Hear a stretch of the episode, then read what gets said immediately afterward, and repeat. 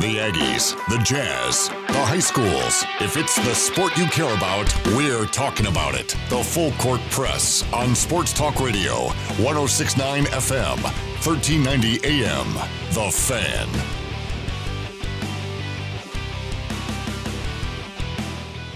Very happy Wednesday to you all, everybody. I'm Ajay Salvesen, and welcome to the Full Court Press on 106.9 FM, 1390 AM. The Fan, Wednesday, November 13th.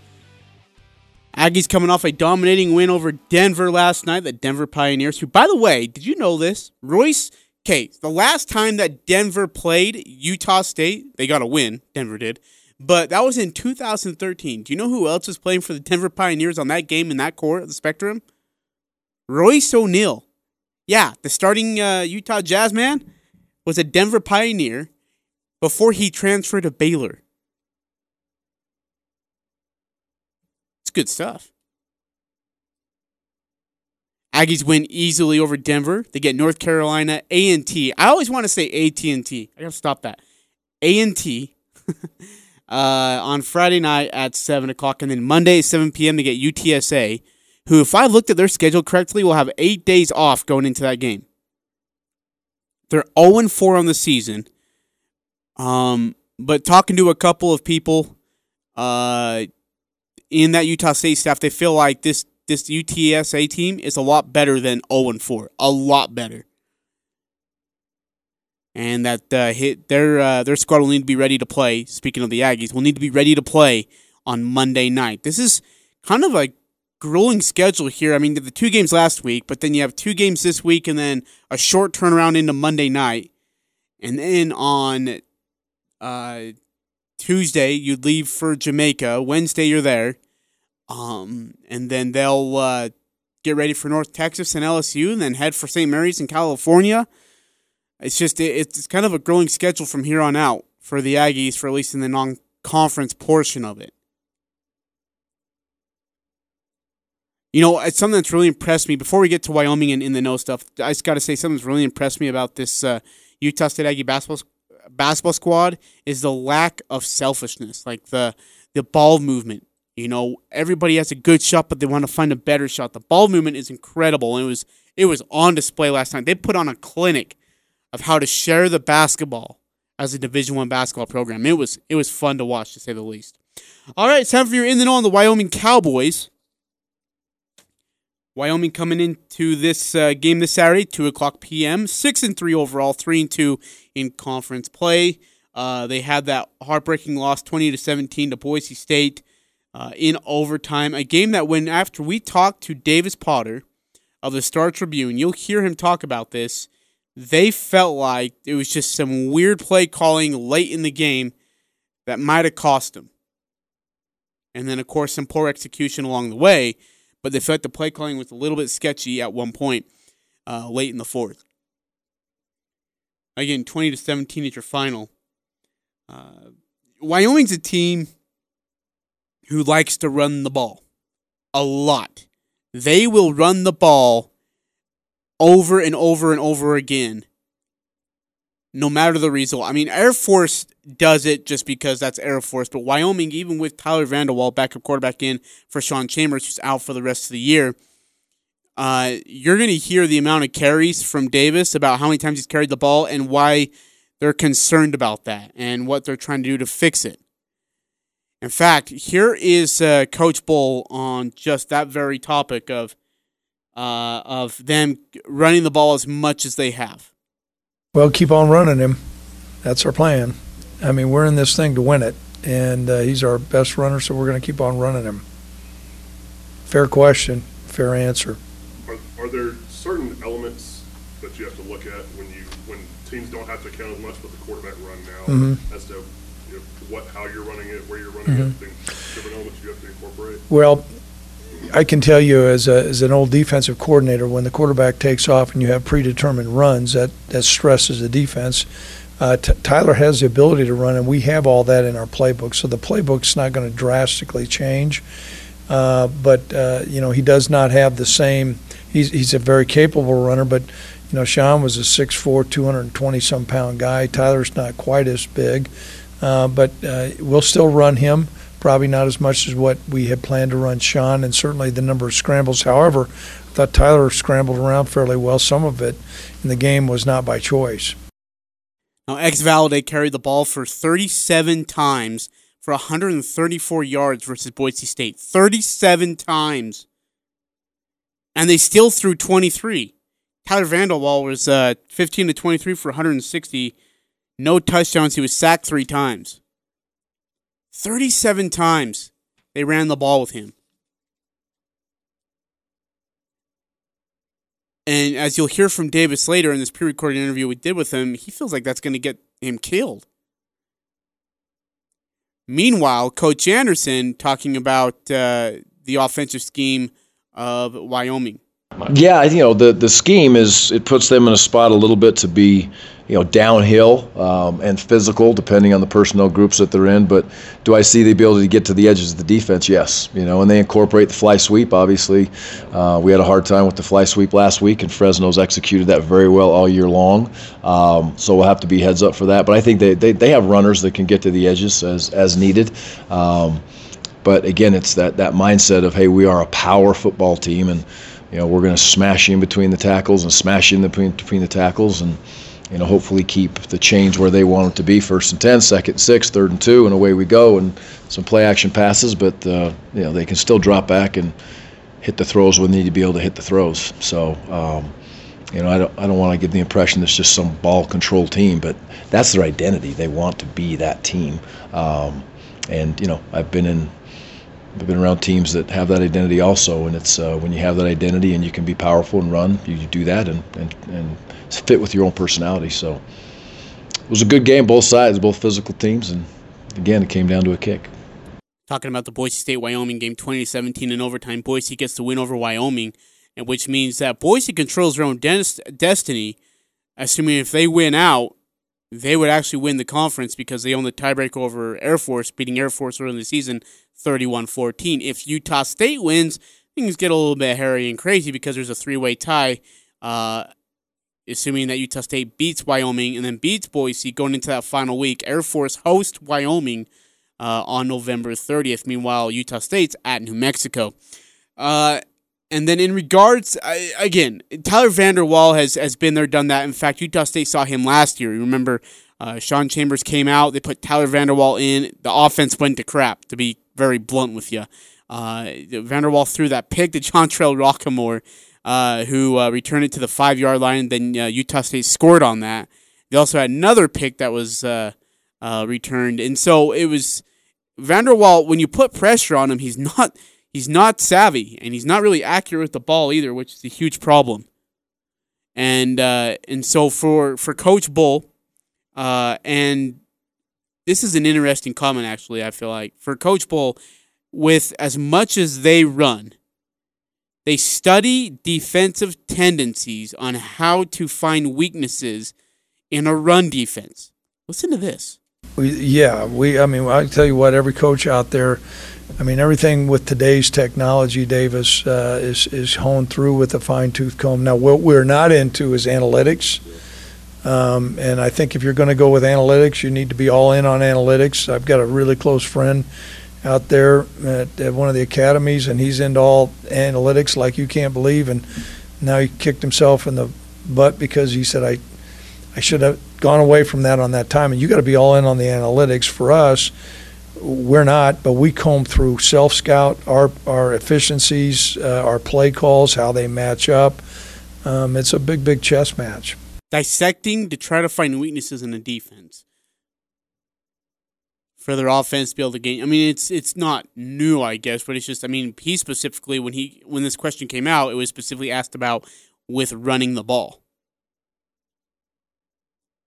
Uh, and speaking of that loss, by the way, I'm going to go back to this one here really quickly. This is uh, Coach Bohl on, you know, this team loses to Boise State, but how are they responding, especially with the rest of their schedule on the way? Well, first of all, you know, we have a mantra of, one and zero, oh, and uh, that's just.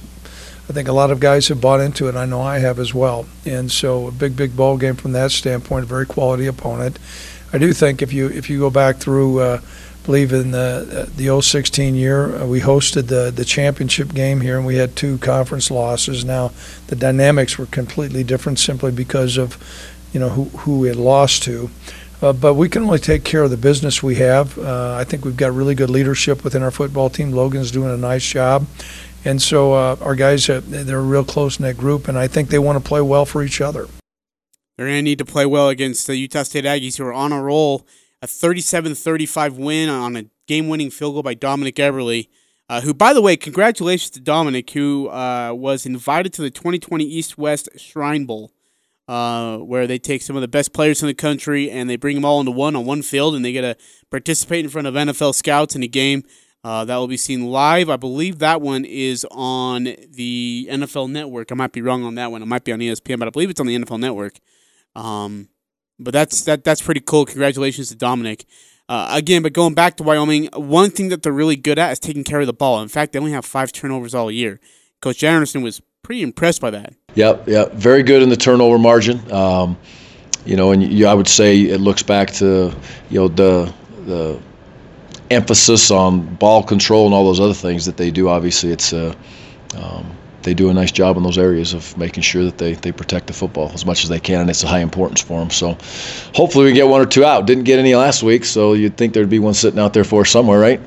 It's got to be out there somewhere hey, they got to be due for a turnover at some point. If they can give, again, if you can put pressure on Tyler Vander Waal, you definitely give your team a shot. Because Tyler Vander Waal will sometimes put it up in the air for grabs. He's not the best at making decisions when it comes to uh, when it comes to facing pressure uh, and getting and getting a blitz on him. Now, Tipa is a question mark. Uh, when asked if he would return or be available this Saturday night, Coach Andersen just flat out said, I don't know. We're not sure yet. We hope he is. We'll need him for the physicality part of the game. Speaking of physicality, Coach A. Ree actually talked about that. He's okay with it. In fact, the crazy part, he's actually a fan of physicality.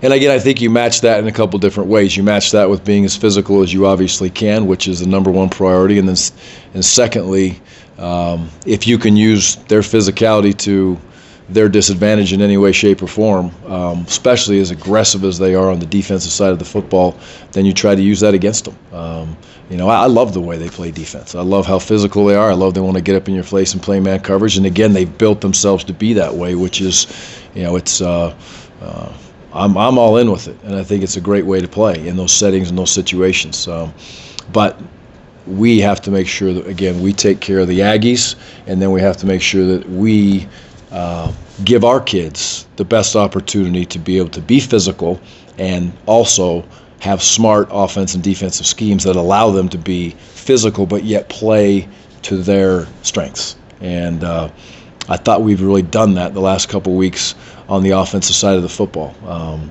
you know, even if we go back to BYU, we were more effective moving the football. We had turnovers absolutely killed us, and we weren't good in the red zone.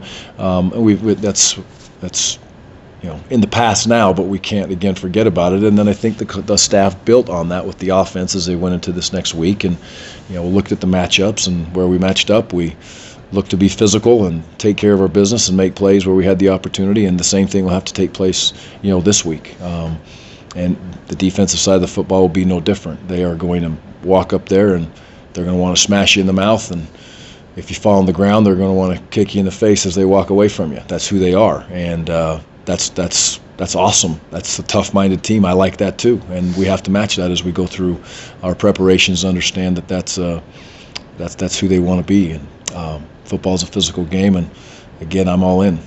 I love that. They're going to smash you in the mouth knock you on the ground and while they're at it walking by they're going to kick you in the face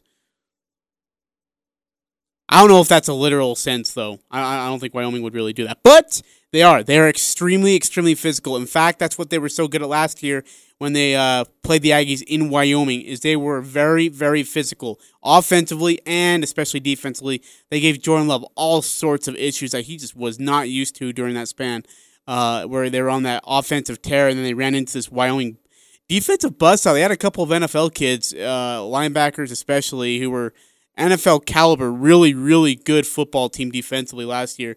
Uh, they're expected to have that same kind of uh, sense this year.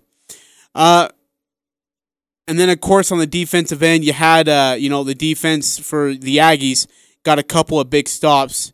Um, and it all. I guess the, a couple of plays that stood out was, of course, the Shaq Bond play, but then also Jacoby Wildman, who had a a, a heck of a game.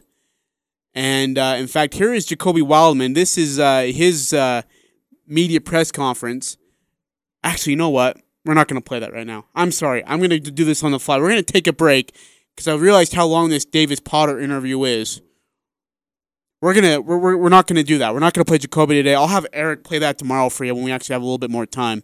Uh, but here is uh, Coach Bohl's opening statement, and then after that we'll take a break, and then we'll get you into our interview with David, excuse me, Davis Potter of the Star Tribune in Wyoming, beat writer for the Wyoming Cowboys, who will uh, talk to us about what to expect from Wyoming on his end of things.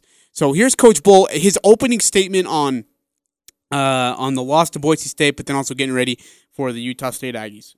Looking forward to another uh, great football game on the mountainside playing Utah State.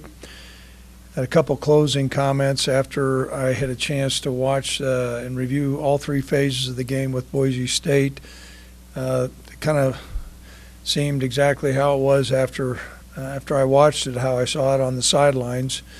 Uh, two teams that were really competitive. Uh, there was a lot of parity in the ball game. I think the total yardage came down to two yards difference, and um, certainly a really good effort on our part. Um, I thought uh, Boise played well also, and so um, you know it was one of those games. Uh, the old coaching saying is we played well enough just to get beat, and and that's probably true. There's some things that we've got to work on.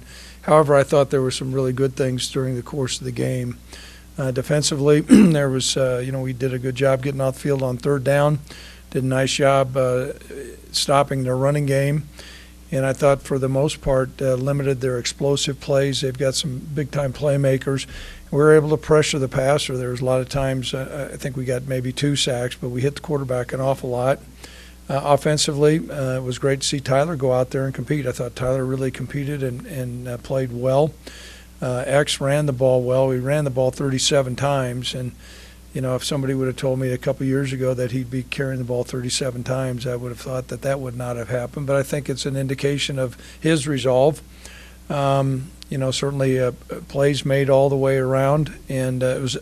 I, I, it was a disappointing loss, but it wasn't disappointing from the standpoint of our, our energy and our players' effort. Now, what is going to be important to do is is have that same type of intensity as we get ready to go over to Logan. Uh, they're a really good football team. And many times, if you have a team that gets on an emotional high, uh, there it's followed up by an emotional low. And so it's going to be our challenge as coaches is to make sure that you know our effort was one of playing with great passion and enthusiasm and to be able to match that same level of uh, intensity this next week we got to have a good week of practice uh, I think we are fairly healthy, and so we have to have a good week of practice as we get ourselves ready to go. We did sustain what I would think is one season-ending injury with uh, Ben Wisdorf. We'll find out a little bit more. I know there's been many times I've declared a guy that he's not going to come back at all, and then somehow he gets resurrected. So just be a little bit mindful of that. We haven't got the final confirmation yet, but all indications from the initial observation and assessment that he's got a torn ACL. So Ben's hopefully it's not that, but that's kind of where we're at. But outside of that, it was certainly a physical game, but I think we made it through fairly healthy and getting ready for another Mountain West uh, game. Uh, and uh, relative uh, to our opponent, uh, you know, Utah State's an explosive offense. Jordan Love got a great arm. He's mobile. Uh, they've got a whole um, stable of receivers that they're able to go to, big, strong offensive line. Uh, their defense poses challenges. Uh, they're, you know, they'll operate out of a three down front to four down front. A lot of different looks there, and uh, so we're certainly excited about playing the ball game. There's a lot on the line. It's another opportunity for us to come up with a Mountain uh, West win. As Coach Craig Bohl in his opening statement on the Utah, or uh, recapping the Boise State game and their loss, 20 to 17 in overtime and of course uh, a little bit on Jordan Love. Which continuing on that, here is Coach Bohl on the Aggie offense. Well, I, what I what I have seen is um, you know they have a new offensive coordinator who we know. I know him, and uh, um, a lot of the schemes are very similar though. Uh, there's times that he, he looks like he's right in phase to where he was last year.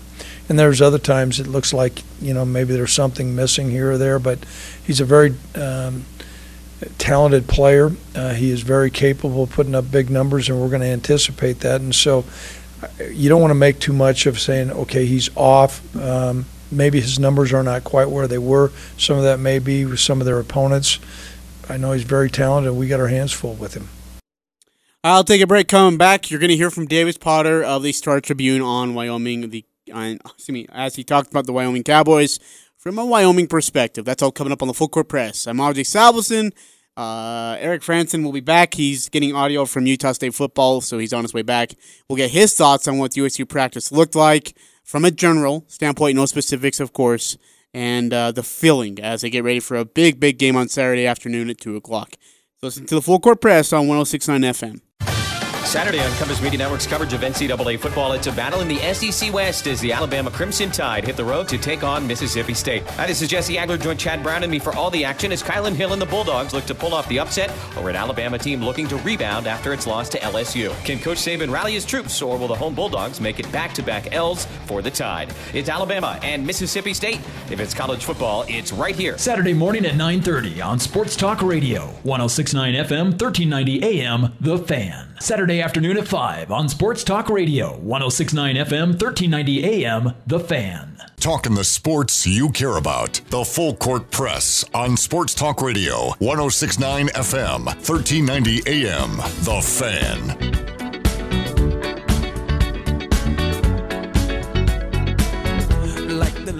Andre Sal's here on the Full Court Press. Eric Frandsen's back, but we're going to get to his thoughts here in a little bit.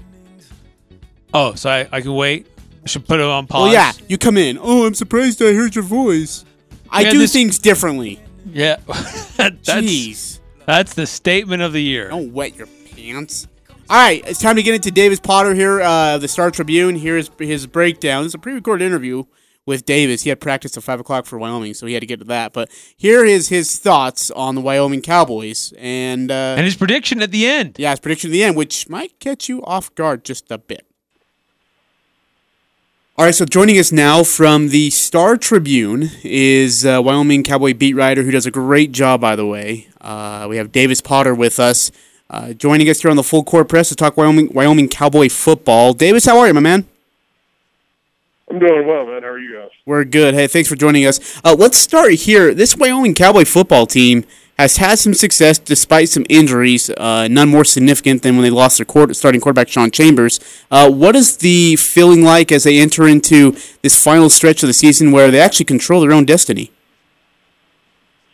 Yeah, well, um, as far as uh, sort of the, the Mountain Division, I guess they don't anymore after the loss to Boise State because now Boise State's up two games on them, uh, and really three since they now have the head-to-head tiebreaker, which is three to play. But um, you know, I think this is about where Wyoming uh, and a lot of people probably thought, at least that are you know that are close to the program or, or, or follow uh, the program, probably thought this team would be um, you know, nine games into the year, uh, particularly with some of the injuries uh, that you sort of hit on, and um, other obviously, you know, Sean Chambers is, is the, the big one, but um, you know, th- this started back in the spring where they lost uh, two offensive linemen that were probably going to be p- part of their starting five, um, and Gavin Rush and Zach Watts, both of them suffered knee injuries back in the spring um, that are kept them that were season ending, and then um, you know they, they've had Eric Boise, another offensive lineman, go down with a season-ending injury, um, and then uh, you know they're down two of their top three running backs right now in uh, Trey Smith and uh, the freshman Titus Swen. So um, yeah, it's just sort of been a mash year, particularly on the offensive side of the football. So um, you know they've. You know, I think they've done uh, about what they were expected to do, and they they really had a, a more favorable schedule. Uh, just when you look at, at sort of the quality of the opponent and what those teams did last year and what those teams had coming back.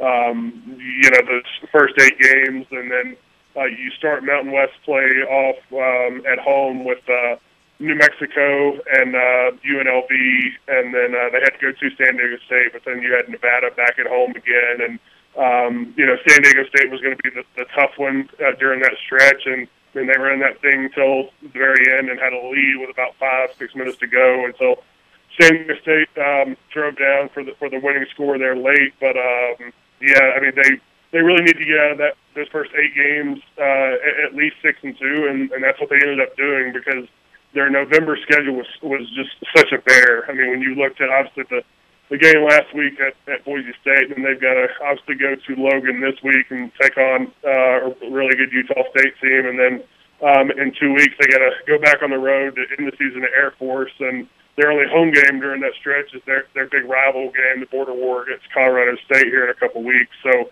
um, you know, I, I think this is about um, where you know a lot of people that, that actually follow it and know what Wyoming had coming back. And sort of know their personnel uh, and some some of their experience. I think this is about where um, you know at least I envisioned uh, this team team to be, and then um, you know if they can, you know if they're able to pick up an, another win or two um, down the stretch here, obviously with with the schedule they're facing, I think that would that would be a huge accomplishment for them, and, and would secure a, a third bowl berth for them in uh, the last four years. One of the things about Wyoming that we've noticed under Craig Bohl is how tough they play defensively. Uh, yes, they've got some injuries on offense, and want to get back to that in a moment. But this is a team that uh, consistently has a really good defensive team, and, and it's difficult to score points on this on this Wyoming Cowboys squad. Um, and uh, looks like a lot of those studs are still back for Wyoming and making a big a big part of this. Uh, give us a feel for what that defensive scheme looks like and the the main key players that are still making things happen for the Cowboys. Yeah, well, there's no doubt. I mean, if you, when you come to play Wyoming, you better bring your hard hat on both sides of the ball because that is, uh, I mean, you would be hard pressed to find a more physical team in the Mountain West than uh, than Wyoming. And yeah, particularly uh, defensively. I mean, that's sort of what you ex- would expect for a Craig Bohl coach team. Obviously, he's got a defensive background as a uh, longtime coordinator there at Nebraska, uh, being the you know a, a Tyler Osborne disciple when when he was on that staff many years ago. But um, yeah, they they sort of changed their uh, defensive philosophy to an extent uh, coming into this year. Now they obviously have the new um, defensive coordinator in Jake Dickert, who's it's not really a new face. I mean, he had been on staff as our safeties coach uh, for the last couple of years, and then when Scottie Hazelton took the um, DC job at Kansas State, they promoted him from within. And um, so the, the the scheme and what they do hasn't really changed a whole lot, but um,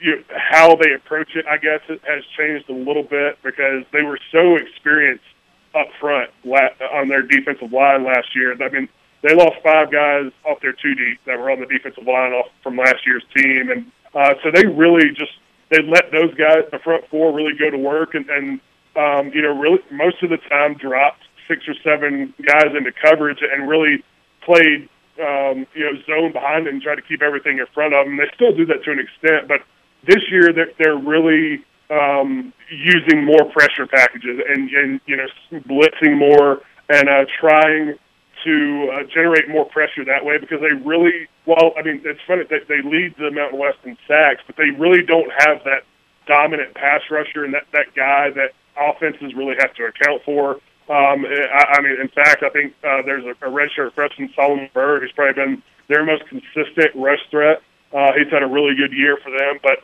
um, you know they've had to sort of um, it, it's it's sort of reversed this year where their secondary, uh, at least going into the year, was a lot more experienced um, than their front four and, and really their front seven. But um, you know, some of their cornerback depth has been thinned out with uh, some departures and, and some other guys that have gone down with um, season-ending injuries, namely C.J. Coldon. I mean, they lost him again just after uh, three games this season to a knee injury. So um, you know, it's it's sort of reversed from last year. They had so much experience up front and and were less experienced in the back end this year. They're more experienced sort of in their in their back six and back seven, and and they try to sort of compensate for that up front with trying to you know m- mix up their pressure packages and sort of pick and choose times when um, when they want to uh, you know try to uh, apply pressure uh, and when they feel like they need to do that. And obviously, um, it, it's worked pretty well so far this season.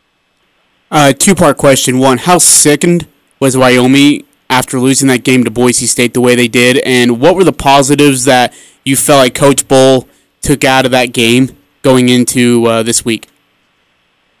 Yeah, I mean that that was that, that was a heartbreaker for him, no doubt, and you felt for those guys. I mean, there were some there were some wet eyes. You know, when we talked uh, to the players afterward, I mean, they they really took that loss hard with just uh, you know not only the way that game ended with with the, with the missed field goal and uh, and I'm sure probably thinking that they were to um, you know go out there for a second overtime because Cooper Rothe has been one of the best kickers in, in the country the last couple of years, but um, also just what was at stake in that game. Again, I, I mentioned that um, Boise State really controls its destiny now um, in, in terms of the Mountain West uh, and the Mountain Division race.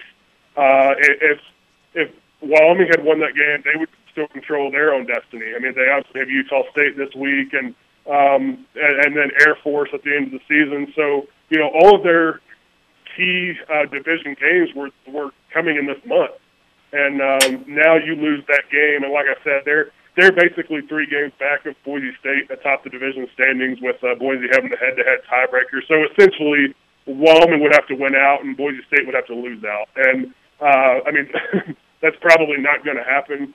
Um, so, and, and that's something that, that these Wyoming players and coaches, even to an extent, you know, talked about even um, during the off season and, and during fall camp was the fact that uh, you know they were picked fourth in the uh, in the Mountain Division uh, in the uh, Mountain West preseason poll, and and obviously that, that they could still finish there. But a lot of them were talking about how you know they thought they were a lot better than that, and that their realistic goals were to compete and uh, and to get to the Mountain West championship game. And now you know that a lot's going to have to fall right, and they're obviously going to have to get some luck for for that to happen at this point. So um, yeah, when you just included all of that, that was a really tough one for them to swallow. But I think some of the positives, are, you got to start with Tyler Vander Waal. Um, you know, guy who was obviously backing up Sean Chambers and, you know, lost his starting job to, to Sean towards the end of last year and, you know, had to come in and make his first start of the season. And he actually, it, it gets lost in the shuffle just with, with how that game ended and, and, everything that went with it. But he actually had his uh, most efficient game of his career, uh, completed right at 65% of his passes. And that's something that early on in, in his career he's really struggled with. I mean, that was a big part of the reason why um, you know he was benched last year because he he finished the season with a completing less than half of his passes, and the offense just really wasn't doing much of anything with him at quarterback last year. And you know he comes in in that environment against the top 25 team on the road and uh, goes 15 of 23 uh, through the air, and, and even had a rushing touchdown, a three-yard uh, rushing touchdown there for the for their Wyoming's first touchdown. So um, you know, there was there was one throw that he had on the flea flicker uh, to uh, open overtime where he threw it into double coverage, and um, he was lucky, really lucky, it wasn't intercepted to, in the game right there. But other than that, I mean, he he did ex- everything Wyoming needed him to do. He, he was efficient. I think he was. Uh, you know, he was decisive going through his reads, and when he when he decided he wanted, he found a receiver and wanted to throw. I mean, he um, you know, he, he, he delivered the ball on time and, and, and with accuracy for the most part. And uh, I think that's something obviously you can build on and uh, that you need to get to build on because they're going to need him to play well. Obviously, going through this November gauntlet that they have, and and then defensively, I mean, I, not that it's any surprise, but um, you know, Boise State was one of the most explosive offenses in the in the league um, going into that game, and you know, Boise State's known for offense, and you know, all some of their trickeration, all their formations and shifts and and all that stuff. And Wyoming held them to 285 yards, um, and you know had the lead going into the fourth quarter of that game. So. Um, you know, not, not that it's all that surprising that Wyoming's defense played well. I mean, we've talked about it. They're they're one of the best defenses in the league, and that defense is going to keep them in every game they play. The question going forward, particularly in these last three games, uh, with the caliber of opponent they're going to be playing is are they going to be able to produce enough offense to get over the hump and pull out some of these games? Again, we're talking to Davis Potter. He is a beat writer for the Wyoming Cowboys for the Star Tribune. And uh, you, you, talked about the quarterback position. I was going to ask you about that. You've covered that. So let me ask you about the running back situation. Uh, Xazavian Valladay, solid runner, power runner, uh, very good running back but he, he's lacking some help. He's carrying a lot of the load himself. He seems to be doing okay with that, but there was sounds like there were a couple of questions during the press conference this week to Coach Bohl if that can continue into how to what level of success can that continue. Yeah, it's. I mean, it is the question right now because, as I mentioned, they're down two of their top three running backs to injury. They're supposed to be getting Titus Swen back relatively soon. Uh, Craig actually said he's probably going to be unavailable this week, but um, I wouldn't be surprised if you see him back against Colorado State. But um, yeah, I mean, it's, it's Xavier Valladay got 37 carries, and he was only coming back to get a carry. And it's it's funny, you know, we, when you know uh, these injuries started piling up, um, you know, a few weeks back. Um, you know, Xavier had, had never carried, had never had more than uh, like 23 carries um, uh, last season because he's just a sophomore now. But um, you know, he, he's had a 26 carry game this year, a 32 carry game this year, and then had 37 against Boise. And it's funny because Craig Bohl had, had said that you know that back when he was getting 26, 32, he said, yeah, that's probably a little bit too many. Yet every week he seems to set a new career high in the number of carries. And did you tell us that he carried the ball for 38? Uh, how many carries did he have versus Boise? 37. I mean, that's incredible. I mean, and and with that, yeah. at some point, the coach has got to say, "Hey, look, we've got to put some, you know, help on, you know, give some help from Vander Waal." Does he feel like, you know, maybe they're going to put some responsibility in Vander Waal's hands versus Utah State, maybe throwing the ball? Yeah, I don't.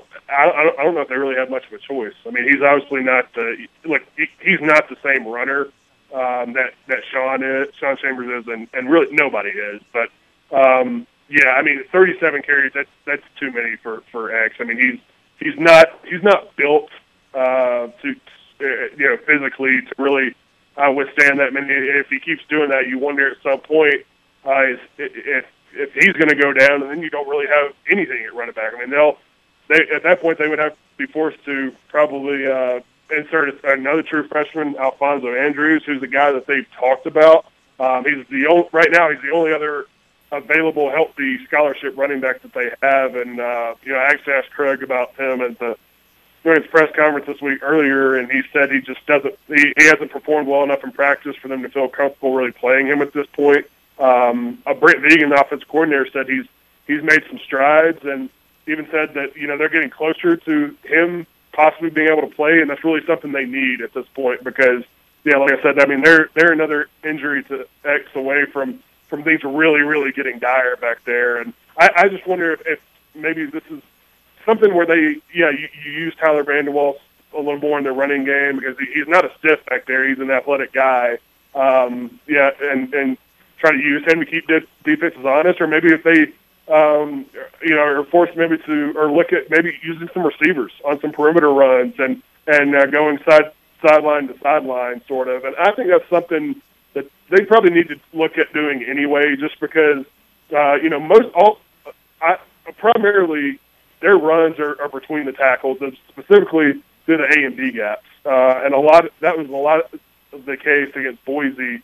And you got defenses that are just sort of waiting on that. I know there were there was a lot of fan frustration after that game. Uh, some with the, with the fourth and one call at mm. the end of regulation, and then a, a third and four call um, during overtime where they um, were right back to the well and, and ran the ball at the middle and, and got stuffed both times. And um, you know, I think most defenses at this point are just waiting for Wyoming to run the ball up the gut. And uh, you know, Wyoming is, is as much as they do it, they've been pretty good at it this year. But you know, with some of those, when you don't have to worry about the quarterback run as much anymore, with with, with Sean Chambers hurt, um, you know, I think that's something that, that, that they need need to try to look at maybe getting some guys out on the edge and, and look at some perimeter runs, just so defenses have something else that they have to account for. Hey, really quickly before we let you go, uh, I got to ask you, what are your thoughts on Utah State, and what is what is Coach Bohl seeing out of the squad, and and I mean, where are the strengths lie for Utah State, and what do you think the weaknesses are in this offense as well, or even defense? Yeah, uh, I, I don't know. I'm not sure I can really answer that since I don't cover them. But I, I mean, I think the interesting thing to me has been offensively and Jordan Love specifically. I mean, a dude that's got all the physical talent in the world, obviously getting a ton of buzz as a guy that can work his way into the first round of next year's NFL draft. Um, you know, he's as impressive physically as any college quarterback that I've seen in a while. Uh, but I don't really know what's going on with some of his decision making at times. I don't know if it's because uh, obviously he's got more interceptions than he does touchdowns at this point in the year, and and you watch him, it's like one at you know one play I mean, he's dropping one in the breadbasket 40 yards down the sideline on a deep ball. And then the next play, he's throwing into double, sometimes triple coverage.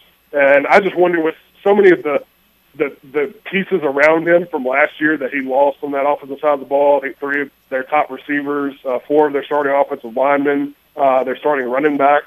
Um, I wonder if sometimes he's just pressing and feeling like he has to go out there and, and make things happen. Um, so that's going to be something to watch specifically in this game because you know, as turnover prone as, as Jordan has been at times, um, you know that that's something Wyoming uh, has taken advantage of. I mean, they're they're one of the top teams in the country in turnover margin. Um, they they forced two more against Boise State, and actually that's that's the first game this season that Wyoming has won the turnover battle and lost a game. Mm. Um, so, uh, but Wyoming, the secondary is, is a place they, they've been suspect. I mean, they're giving up the second most passing yards in the Mountain West this year, and really have not gotten a ton of interceptions um, on the back end of that defense. So, um, I, I don't know if that's something that uh, you. I mean, I think that's something that Utah State's obviously going to try to exploit. But Wyoming uh, also leads the uh, conference in, in sacks.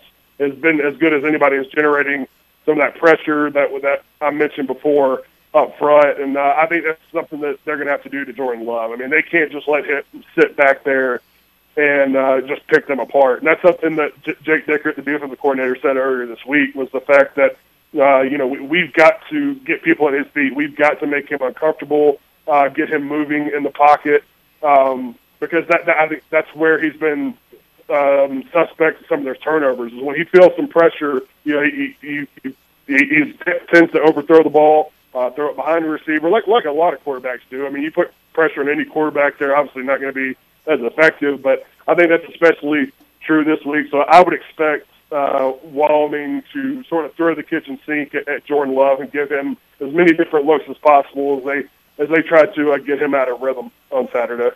So really quickly, what's your prediction for Saturday afternoon? And be honest. You you can be Oh, honest. It's all uh, it's all right. Um, I think Utah State wins. I, I think. I, I mean, until uh, Wyoming, because again, it, it comes back to: Are they going to be able to generate enough offense? Are they going to be able to trust Tyler Vander Waal to you know throw it 30 times if he needs to? Now, um, you know that's really outside of Wyoming's comfort zone. I mean, it, it, they really want to stay around 20, 25 pass attempts, regardless of which quarterback's in the game. Obviously, their identity is running the ball. Um, but you know, if Utah State loads up and they're able to contain Wyoming's running game, um, you know, are they going to be able to make enough passes or plays in the passing game eh, to ultimately come up with enough offense to score? Because all th- all three of their losses this year have come by a combined ten points, and Wyoming has not scored more than 22 points in any of those games. And I just I don't I think it's going to take more than 22 points to to win on the road at Utah State. Well, when, when you have an offense on that on their side that's that's as as capable they are as as putting up explosive plays and a bunch of points. So, um, you know, I think Utah State probably wins another close one. Davis Potter, it's been an absolute pleasure and honor. Great stuff from you as always. Uh, best wishes uh, on Saturday, and we'll be uh, chatting with you soon. Big thanks to Davis Potter. Greatly appreciate him taking the time to join us there for a, a very long, lengthy interview, but really, really well done with some good Yeah, it's some good stuff. Uh, Yeah. Defensive schemes, what's going on offensively, injuries, uh, good insight as to what's going on with Wyoming football. All right, we'll be back in 70 seconds to close up the full court press here on a Wednesday evening and get you ready for a Thursday show. What is to come? Eric Frandsen, Ajay Salvesen, 1069 FM, 1390 AM, The Fan. Interviews, analysis, and a little bit of fun mixed in. The Full Court Press on Sports Talk Radio, 1069 FM, 1390 AM. The Fan.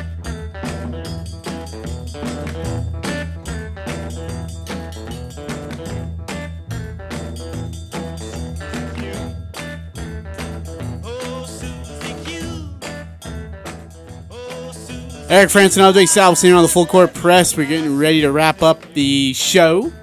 Grateful for you guys joining us, however, and wherever you have joined us. Really, really appreciate you listeners. I uh, hope you know that. And when people come by to me and say, hey, love listening to your show, or hey, I listen to your show, but I hate your opinions, like, it really does mean the world to me. Whether you hate my opinions or whether you hate me or not, still means the world that you'll actually listen in. So thank you, thank you, thank you, thank you, thank you. Thank you, Ajay. Yes. When Eric goes and takes evenings off to go get some French toast at Angie's. I learned something today, Aj. What did you learn? I learned that um, you like to eat all of your French fries before you eat your sandwich. Yeah. So I will always eat the side dish before I eat the main course. Always. I never ever touch my main course until I finish my side dish. I don't know why. It's always been. I've always done that though. Did something happen to you in your youth that, in order to get some fries, you had to take them down first, or else they would be taken from you? Yes. Yes. I was.